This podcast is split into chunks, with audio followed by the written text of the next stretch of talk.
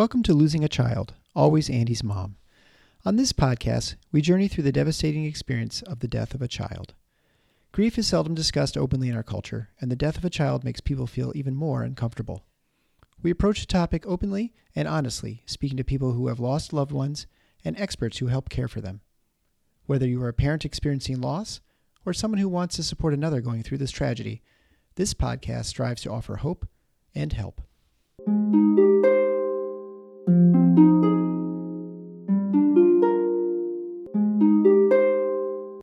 To episode 88 of Losing a Child, Always Andy's Mom. I'm Marcy Larson, Andy's mom. Today's guest is Easton's mom, Alexandria, and she says that her son Easton saved her life not once, but twice. The first time he saved her life was actually just by being born, even though he had to be born a few weeks early.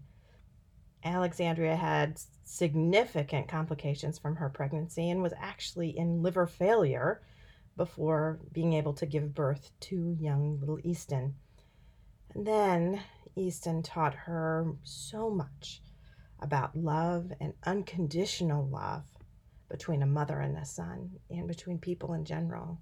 Experiencing this type of love changed her life forever. She says that in this way, Easton saved her life a second time, even though he only lived four and a half short months. Before we get to the interview with Easton's mom, I do want to talk one more time about the listenable series, How Do I Grieve, that I released just a couple of weeks ago now. Immediately following this short introduction, I am going to play the introductory lesson for that listenable series.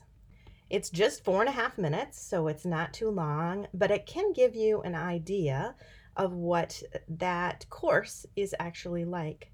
Now, know that this course on grief is not specifically for grieving parents. This is just for grieving people in general. So, if you know someone that you think may benefit from the course, feel free to either take this code for yourself or give it to other people.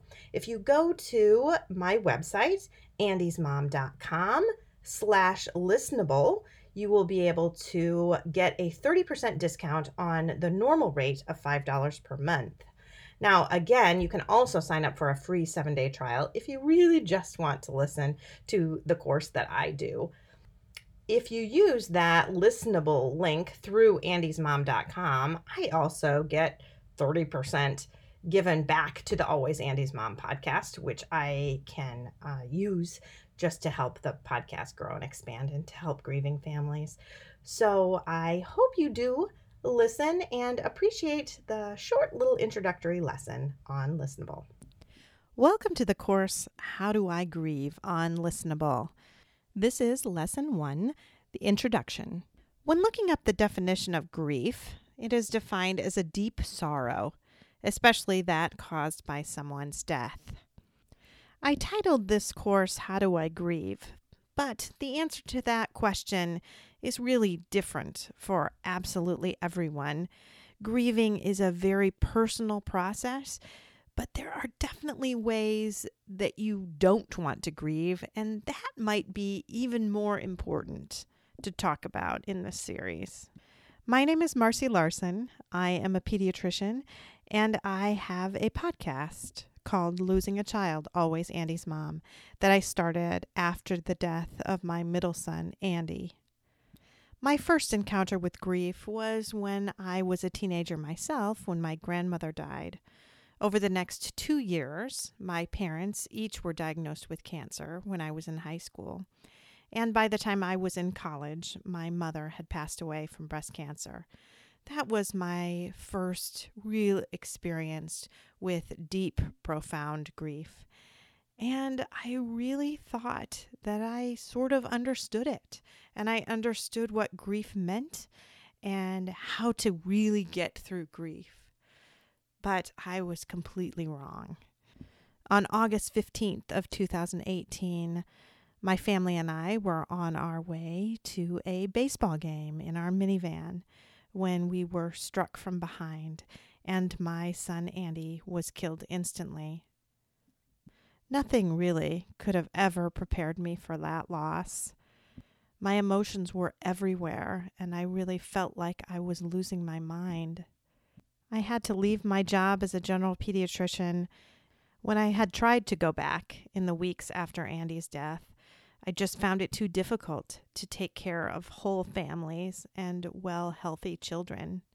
So I really took a step back, focused on myself and my broken little family, and worked on grief and trying to understand the grieving process. I joined a grief support group with my family quite early on in our journey and started learning from other grieving parents it is really amazing what we can learn from each other. Almost a year after Andy's death, I started my own podcast. On that podcast, I primarily talk to other grieving parents and learn from them. After speaking to hundreds of parents now, I really feel like I have learned a tremendous amount and want to share it with as many people as I can. So that's what really encouraged me to teach this course. I know that in those first days and weeks after the death of someone that you lose who is so close to you, you really just feel like everything is out of control, like you are going crazy, and you have no idea what to do and how to move forward. This course focuses on that moving and making sure that you don't stay stuck in one spot for too long. As a grieving parent, that was really one of my biggest fears is that I would be stuck and I wouldn't ever have hope for the future. So every day, I just focus on moving. I know that some days I move forward, other days I move backwards, and some days I'm just going side to side. But I feel like as long as I keep moving, keep trying, keep focusing on rekindling some of that hope and healing, then the future doesn't always look so dark. So I encourage you today to join with me on this journey where we talk about different emotions of grief and things that you can do and ways that you can help yourself and help other people as they move through the grief journey.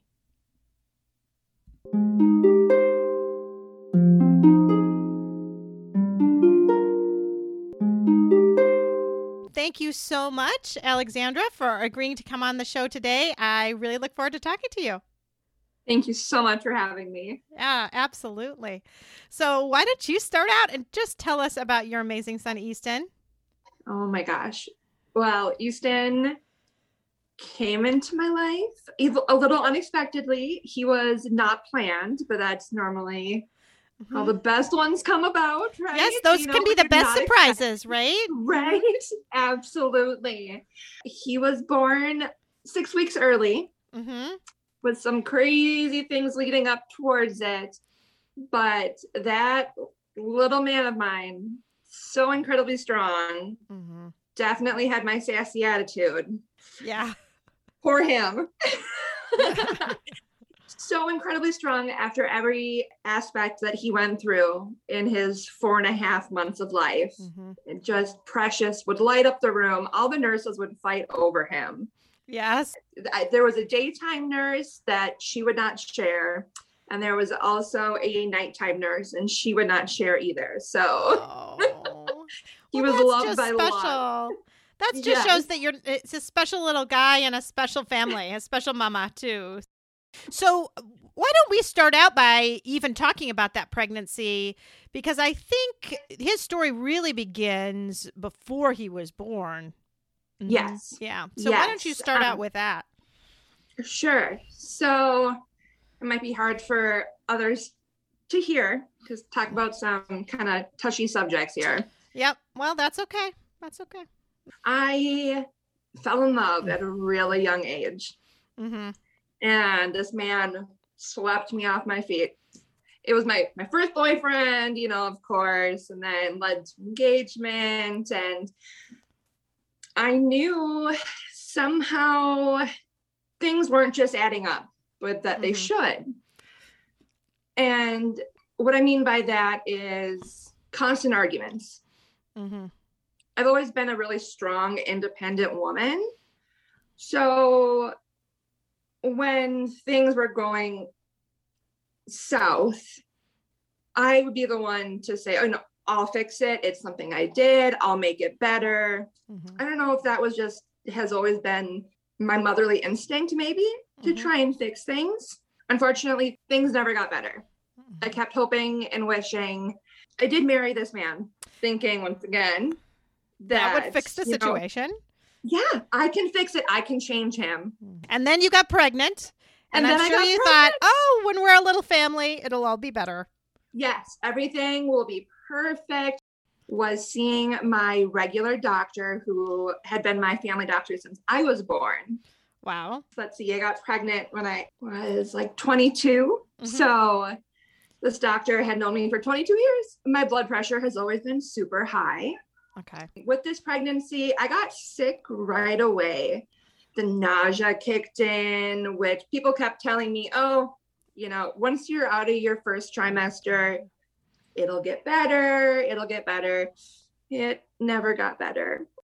I've always been a bigger woman. So, as I was not able to keep down any food throughout the entire pregnancy, I ended up losing a total of 40 pounds. Wow mm-hmm. which I wasn't necessarily upset by. Mm-hmm. But doctor thought a little differently. There were other things that were going on with the pregnancy. My blood pressure actually came down normal, mm-hmm. which I had to think was part of me losing weight. Okay. And then I would just have severe rashes all over me where I, I, couldn't have any article of clothing on me. The only thing that would soothe my skin would be going in like the hottest bath you can think of. Oh, wow. And going to my doctor, I just, you know, telling him I can't keep anything down, nothing. Mm-hmm. Water, maybe a banana. Yeah. Nothing. And he just kept playing it off as just part of pregnancy. You just got to deal with it never running any kind of labs. Mm-hmm. And, you know, looking at it now, I'm thinking in my head, why didn't you send me mm-hmm. to an OB doctor? Yeah. Because this, none of this is normal. Mm-hmm. Of course, I believed him. You know, he was my doctor. Well, for, you were young for so long. You're young exactly. too, and this your first yeah. pregnancy, and you haven't done this before, and absolutely, yeah, you don't know. You don't know, so you just have to no. trust people. Mm-hmm. Yeah. Yeah. So talk about what happened there before before delivery. Mm-hmm. Sure, absolutely. So it was my baby shower. Mm-hmm. And I was staying with my mother as I did often to try and escape from my then husband because the abuse was constant. So I was up at my parents' house often and they took such good care of me. Mm-hmm. So it was after my baby shower. I got really, really ill. Once again, just thinking that it was the flu. My mother took really good care of me. She convinced me after after a couple days to get me into the emergency room. I had the most severe upper abdominal pain I have ever felt in my entire life. Honestly, I was not going to go in. My mother was literally dragging me in. yeah, yeah. So I get to the local hospital which is really small. And they rush me down to OB.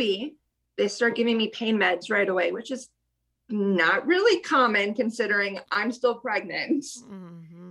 They drew a bunch of labs. At this point, my um, family doctor was called in. Mm-hmm. They ran a bunch of different panels from my blood. The ones that really stuck out were going to be my liver levels. Luckily, my mom knew this other GI doctor.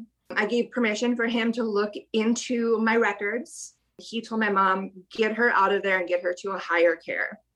Yeah. So that's exactly what happened is they sent me up to Duluth.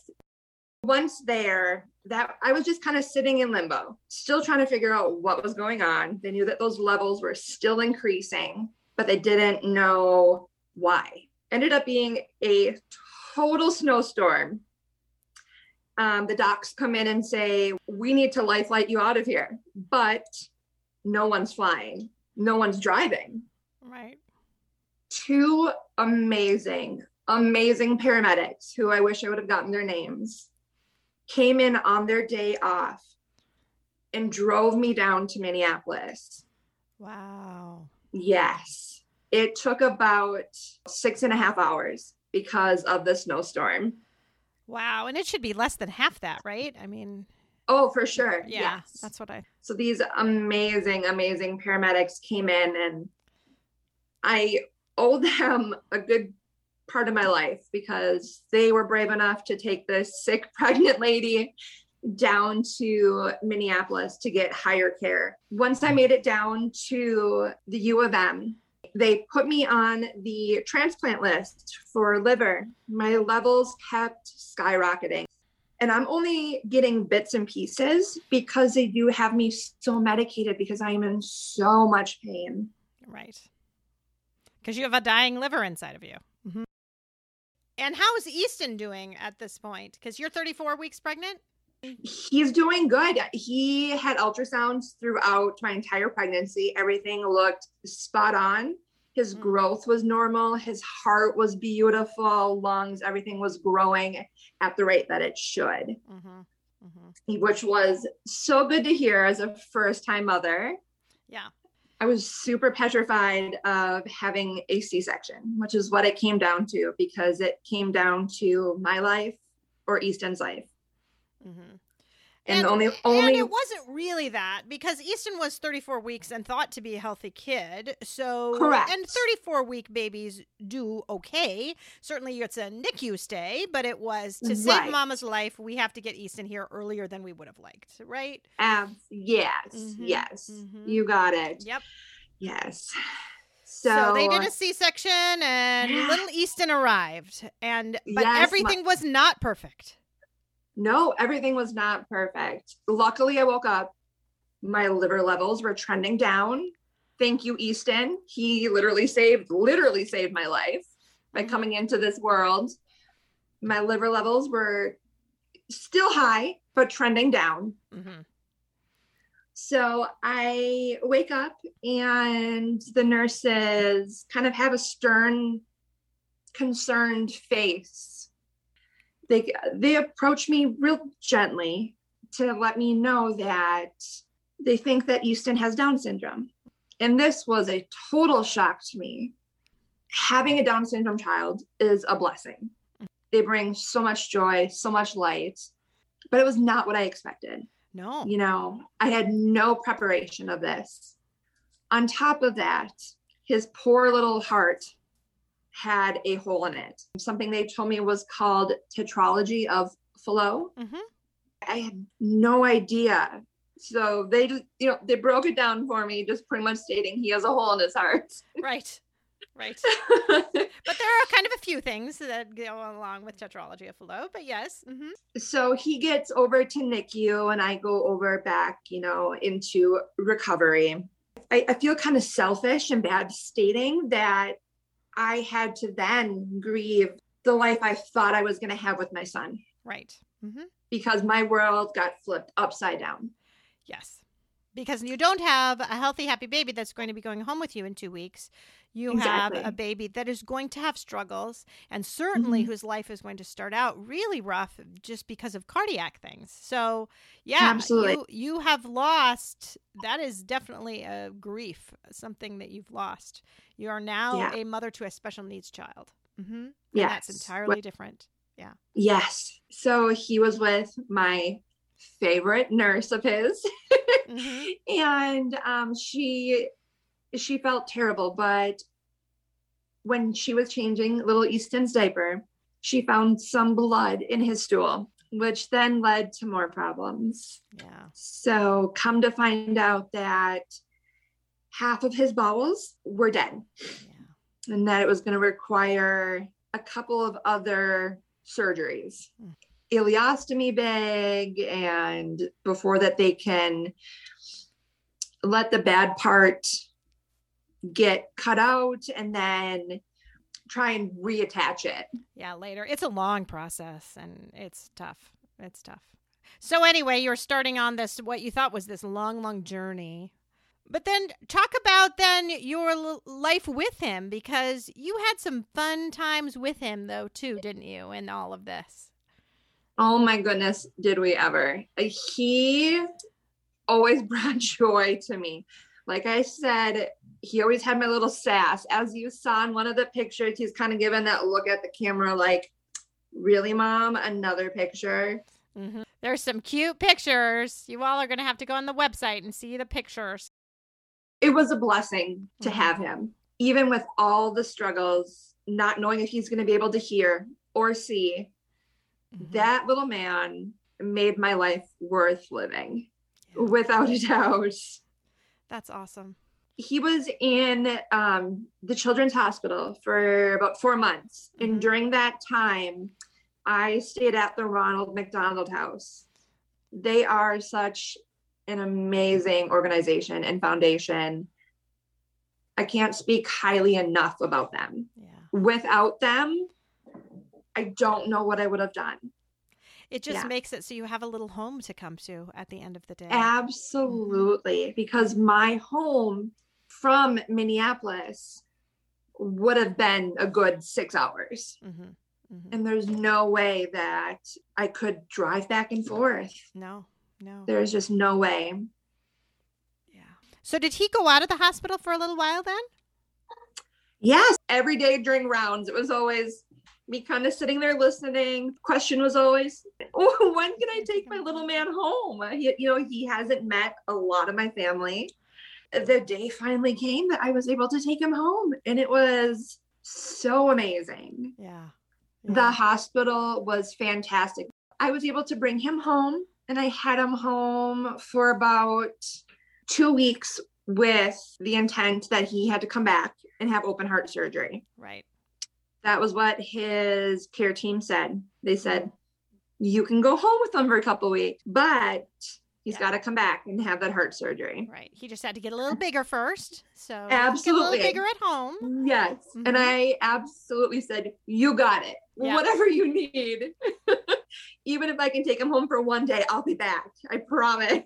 right. Right. So you had two wonderful weeks at home. I did. And you had a fun 4th of July at home. Oh my gosh. It was so fantastic. Mm-hmm. Uh, we went for so many walks together. And that day, the 4th of July, I took him to the parade. And even though I'm not sure how much he could see or hear, you could just kind of feel that he was comfortable and, and at peace and enjoying it, which was fantastic. So I was around family and he was around family. So we got to enjoy that. We went to the baseball game that happens and then we went home just in time to go back on out for the fireworks, which he and I sat in this little park, just him and I, watching those fireworks mm-hmm. and it was it's something I will never forget. That is a real blessing that you have that. Memory. Yeah. We had uh, fireworks. We watched fireworks from our boat about it was 10 or 11 I think 11 days before Andy died. And mm-hmm. I remember just cherishing that and thinking to myself, appreciate this moment remember this yes. moment because this is a beautiful moment. And little did I know that my family would be broken in less than two weeks, that Andy would be gone. But it right. was such a blessing to have. And and uh, that's why I think I wanted you to tell that Fourth of July story because of yeah. what happened the next day. Mm-hmm. Yes. Went to bed Fourth of July and we were going to do a softball tournament the next day. So grandma was going to watch little one, but that was until later into the day. So he and I decided we're going to take a little nap. And he had his favorite swing mm-hmm. Which he is in with those sunglasses. Yep. In, in one of the pictures, pictures. that mm-hmm. I sent you, mm-hmm. he adored that swing. Mm-hmm. That is what would calm him down. That is what would put him to sleep. So naturally, I put him in his swing. Mm-hmm. Still attached to his IV pole, continuous feedings. And then whenever I wasn't directly with him, he would have a little SpO2 monitor attached to his foot. Right. So we both went down for a little nap and I was then awoken by the SpO2 monitor going off. So I jumped off the couch really quickly, go over to Easton, and unfortunately, I his lips were blue, he was cold, and I sprung into action. So I took Easton out of his swing, unhooked that G tube, and started CPR immediately while screaming at the top of my lungs for my then husband to call 911. Yeah. So the paramedics arrive and I had worked with them. Of course, they didn't really want want me to see what, what was going on, even though I, I know what was going to have to happen. And it went from me doing CPR to one of the other paramedics doing CPR, and we loaded into the ambulance immediately. I hopped in that front seat of the ambulance so quickly, and we, I don't even know how fast we went. So we get to the hospital and rush us into the trauma cardiac room, and the team there sprung into ac- action and started running a code on a four and a half month old little baby. And I'm just sitting in the corner. and I had called my mom and my dad right away and, you know, told them he's not breathing. And so they came in, mm-hmm. thankfully, because I really needed that support. Right. They, the code team probably worked on my little man for, oh gosh, probably close to 90 minutes Wow. Before coming over to me and talking to me saying, Do you want us to keep going? We don't have a heartbeat, yeah. but we can keep going if you would like. I have such mixed emotions on whether that's the right thing to do. I feel like it puts a lot on the parents to say, yeah, to make that decision. I just, I think that's a lot to do to a parent. Instead of just saying, I'm so sorry we were unable to save your son. And yeah. instead, you're saying we could keep trying. He, it probably won't do any good, but you have to decide. Like that's a right. lot. I don't know. I don't know because yeah. it's hard to make the decision, but it's also, I mean, it was incredibly hard to have somebody tell me that. I mean, I was told that on the side of the road, and I was just kind of like, "What? You've stopped? What?" Um, right. So it's it's a little bit. I can I can see both sides, but I do feel like, as a parent who's gone through it, gosh, that's a lot to put on a parent. Right. Right. For you to have to make that decision to quit. His poor body had gone through so many surgeries in Minneapolis and yeah, with his gut surgeries and then yes, just waiting to yes. try to get him to grow for the heart surgery and yes, he just and had a lot. He had a lot. He had a lot going on, and unfortunately, they weren't able to save mm-hmm. my precious baby. Yeah, yeah, yeah. So they put me in a recliner with a nice warm blanket and put him in my arms. And we just kind of rocked in that rocking chair. It was nice and dark, you know, just kind of talking to him and rubbing his head and giving him kisses and telling him how much I love him. Mm-hmm. And this is a strange hospital, I'm assuming. This is not back in Minneapolis, is it? No, oh, this, this, is, actually back um, at the very first hospital. That's what I was thinking. So it's not at a little yeah. hospital too. So it's not even the yeah. one that you're like familiar with, with the team that you're familiar with, or anything. Yeah, right. So they had called in a priest because we had not yet been able to get him baptized. So they they did that for us while I was holding him, and and then uh, and then it was time for everyone else to kind of say goodbye, you know, and then let the hospital take over from there.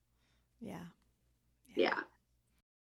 What I really found so intriguing about your story, though, is how you talked about how this little man, your little man, taught you so much.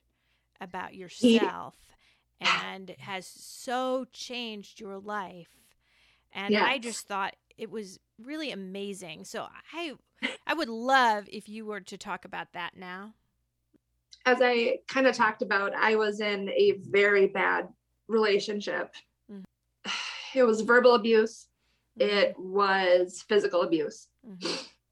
And I was with my then husband for close to six years. Mm-hmm. So it, it had been going on for a long time and I had been essentially hiding it.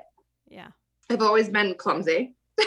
so walking into walls and has always that, that's nothing new. So I, I, was always able to unfortunately use that as an excuse. Losing the one person that kept me alive pretty much kicked me in the rear and said, Hey, it's time to wake up. You don't deserve this. You are stronger than this. And this is not something that your son would want for you.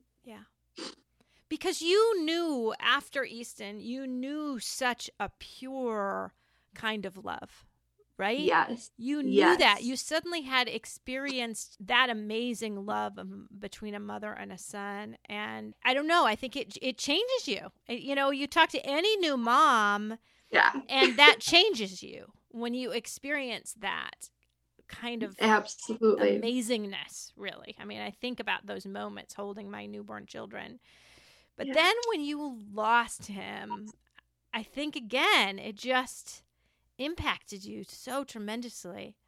Yes. Not only did he save my life by coming into the world early, but he saved my life by me realizing that I had to get out of that relationship. I had to leave. I had to save myself again. I had I had to get out. Otherwise, who knows what could have happened. So he taught me how to be even more strong, stand up for myself, know what I deserve, and I got out of there. Yeah. I got out of there so fast. And I know that if it weren't for the greatest blessing in my life, leaving, I don't know where I would be today. I know that there's no way I would have let Easton be around that type of man. Right. But it got me out of there. Like you said, it kicked you in the pants, right? I mean, yeah because you had brought Easton home yeah. with his dad, and mm. still, I think a little bit of the mom in you wanted him to have a dad, wanted this to be a family, right? You still yeah. wanted that, and you still had this little hope that maybe yeah. it will be okay. I wanted him to step up and be a father, mm-hmm. but it never was there. He was never there at the hospital. The doctors, the nurses, staff kept asking, you know, where he was and excuse after excuse after excuse. Yeah.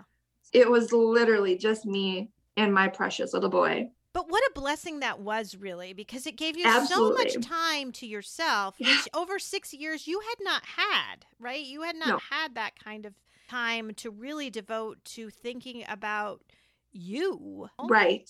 Absolutely. Mm-hmm. I mean, it's such a sad, horrible story, obviously, to have lost Easton. And I think you're right. I think you would have gotten to the point where someday he maybe would have done something that would have hurt Easton, or you would have seen the look in Easton's eyes when his da- dad hurt you, or something yeah. would have happened to yeah. make you go, "Yeah, this is not working. We are we are not the family." But the fact I mean, Easton really was such a trigger to change your whole life. And absolutely. Yeah it, it's it's very mind-blowing to me what an amazing gift he really gave to you easton oh he's the biggest blessing. Yeah. Really. Yeah. yeah. So talk about your life a little bit now because now it's far different isn't it? It is totally different. I got a divorce. So that was a very fantastic day. Mm-hmm. Some people say sorry. I felt like I needed a congratulations. Well, it was a toxic relationship. Mm-hmm. Oh, absolutely. I moved back to my hometown for a little bit, got my feet on the ground, ended up working as um, a patient access specialist. So, checking in people, setting up appointments for the very hospital that my son passed away in. Okay. During this time, I met my now fiance, soon to be husband. Yes. My life has never been better. Yeah.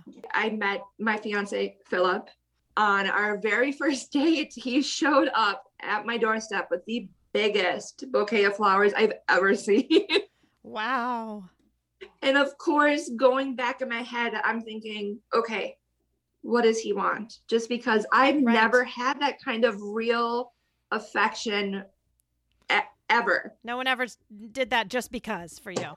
Exactly, Mm-hmm. exactly. And honestly, he scared me for a little bit, but in a good way, scared me because he showed me so much respect that I had never received before. We are getting married June 6th, and I cannot wait to marry this man and start a family of our own. Yeah. And how will that be? I, you know, a lot of, I've talked to a lot of moms because you're a mom, you're still a mom. Yeah. You've not been a mom for seven years uh, to a living child, but you've been a mom this whole time. I know I've had different people that, you know, when you have to kind of start over, how do you Yeah. keep keep Easton alive kind of in your new family and things like Yeah. that? Hmm something that I struggle with and probably will struggle with until I have another child is Mother's Day. Is Yes. I know I'm a mother, Yes. but I don't feel like a mother if if that makes any sense. Of course it does. Mm-hmm. Because he's he's always with me, but he's not here physically with. Right. He's never made you a Mother's Day card. Right? No, You had you No. had one Mother's Day with him. Exactly. Mhm. Yep. Yeah. And it was way too little to get you a card. So going forward, I know I've talked with my fiance a lot, and even when I am pregnant, gonna just constantly talk about your big brother, Mhm. your big brother Easton. And as our family grows, Easton's always gonna be a part of the family. Mhm. He's always gonna be talked about. Mhm. Our future child will know your big brother is always with you, always with you Yeah. show pictures, tell stories, Yeah. Yeah. and such a a beautiful way to try to keep them their little spirits with you.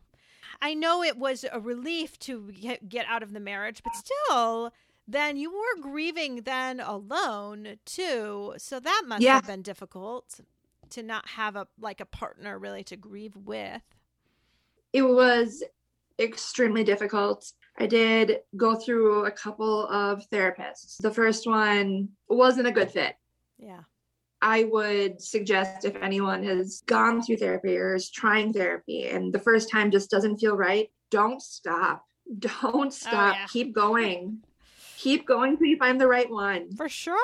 For sure. I think I've told this story before, but after my mother died, I saw a counselor when I was at college. And uh, like, I really truly felt worse every time I went to her. I, I'm sure she was quite a lovely lady for someone else, but for me, it just didn't work, you know? She wanted me to like draw my feelings, and I just really don't like drawing. And uh, I mean, I just. Uh, We just didn't hit it off. And I was having obviously a really hard time.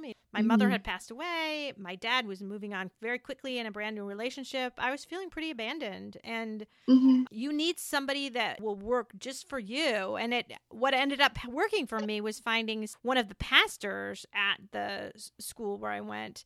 And I think I needed that faith component for me.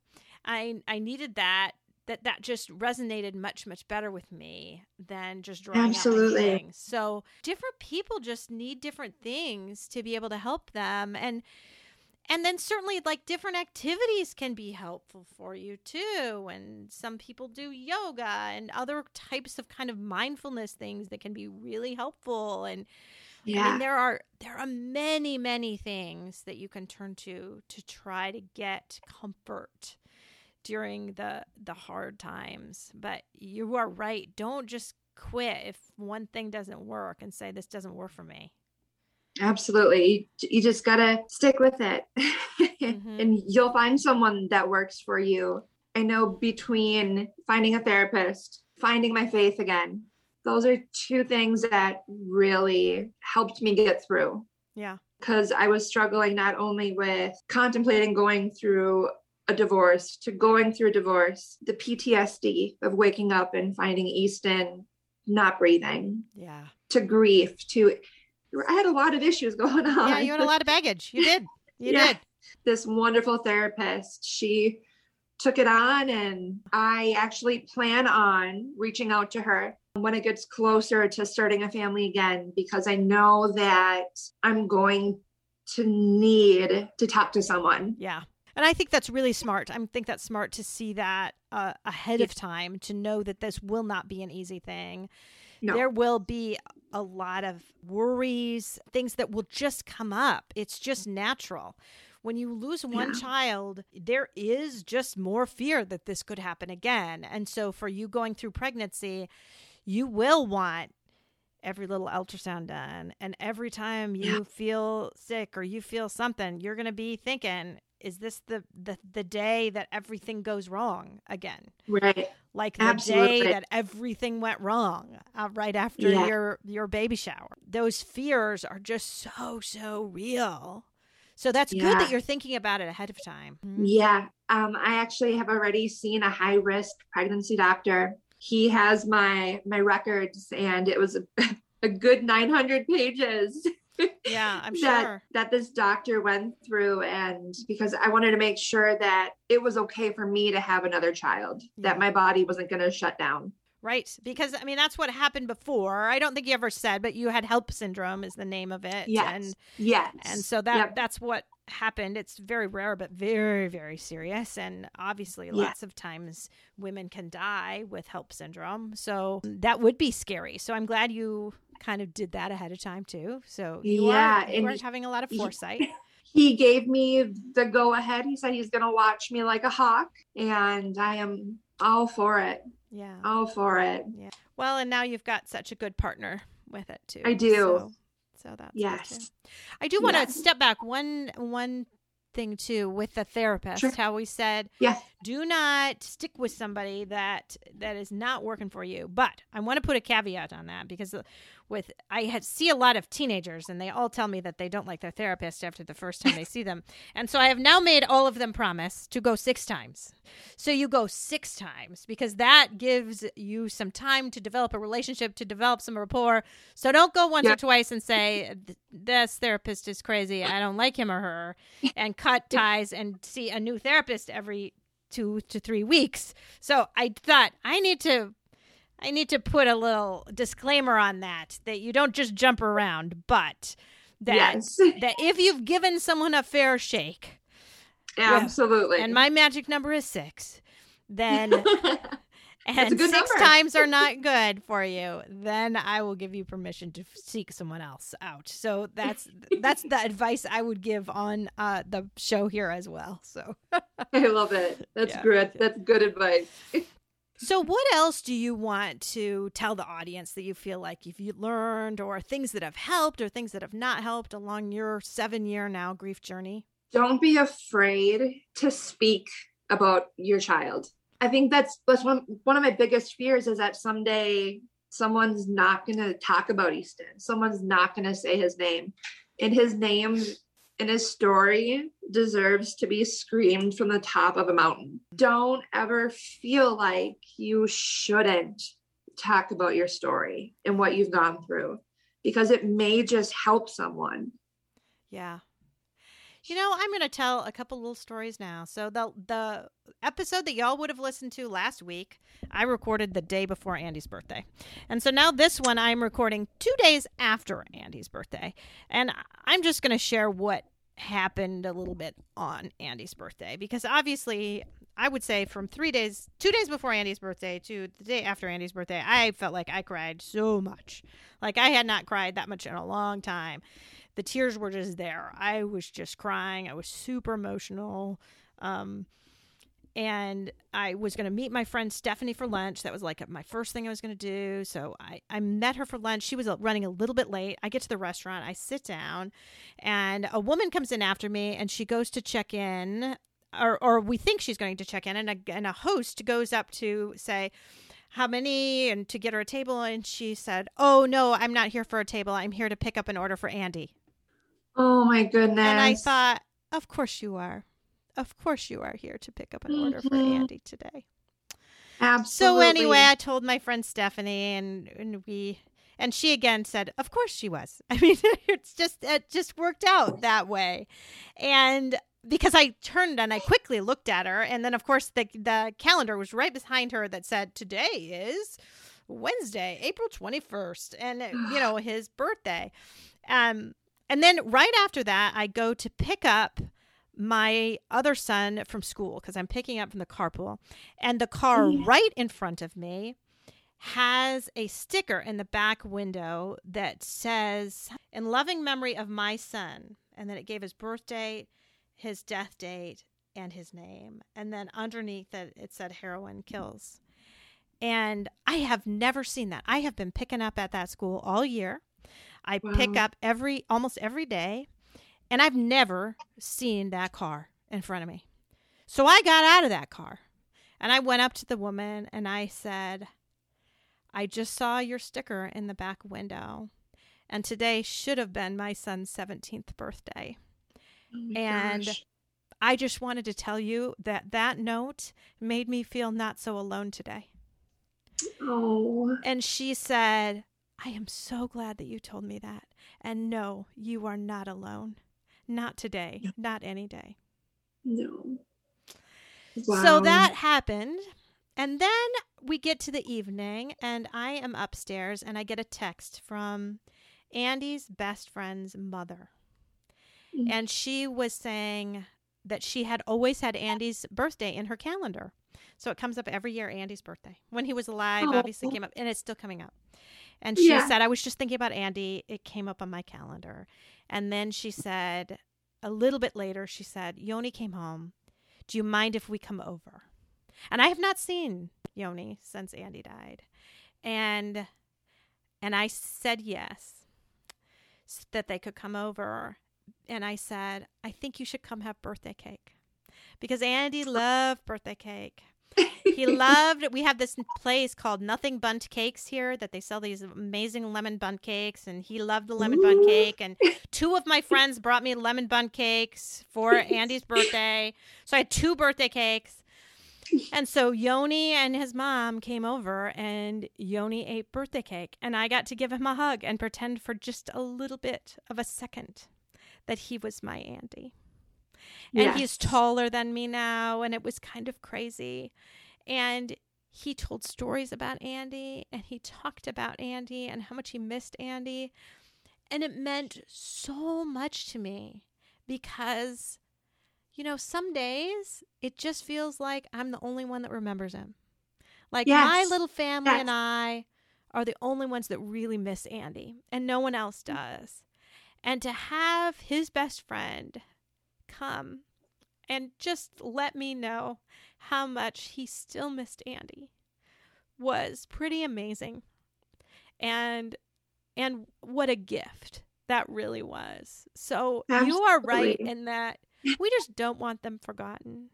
Never. And, and we want to be able to talk about them and you know, you can talk about Easton and I know you have you know a different husband obviously so it's not Easton's daddy but it sounds like he's a pretty amazing man who probably loves to let you talk about Easton and wishes Oh, he could have met Easton. hmm Absolutely. Um, one thing super, super special is that he had told me one day that he said that I would have adopted Easton. Mm-hmm. Easton would have been my son too. And that was one of the most unexpected but most beautiful things I've I've ever heard. And it was just yeah. Yeah. That's that is so special because he never knew Easton, but he loves him still, doesn't he? yes. Because you have done such an amazing job of keeping Easton's memory alive and keeping his little spirit alive that someone that you love dearly loves him too, even though he never got to meet him. Yes. Mm-hmm. Oh, well, it's beautiful the things that we can try to do to keep our little, Right. little kiddos alive. Mhm. Mhm. Thank you so much for sharing Easton with us today. Is there anything else you feel like you wanted to add? If you don't feel like you're getting the right proper medical care, try Yeah. and speak out, speak up. Yeah, that's hard to do too, but you are right. You are 100% right. Yeah, You have to be your own advocate, whether it's for yourself or for your child. Mm-hmm. absolutely. Know that you always deserve a wonderful partner and know that your child is always with you. Always. Yeah, And will never, ever be forgotten. Yeah. Well, thank you so much, Alexandra. I really appreciate it. Thank you. hmm Thank you so much.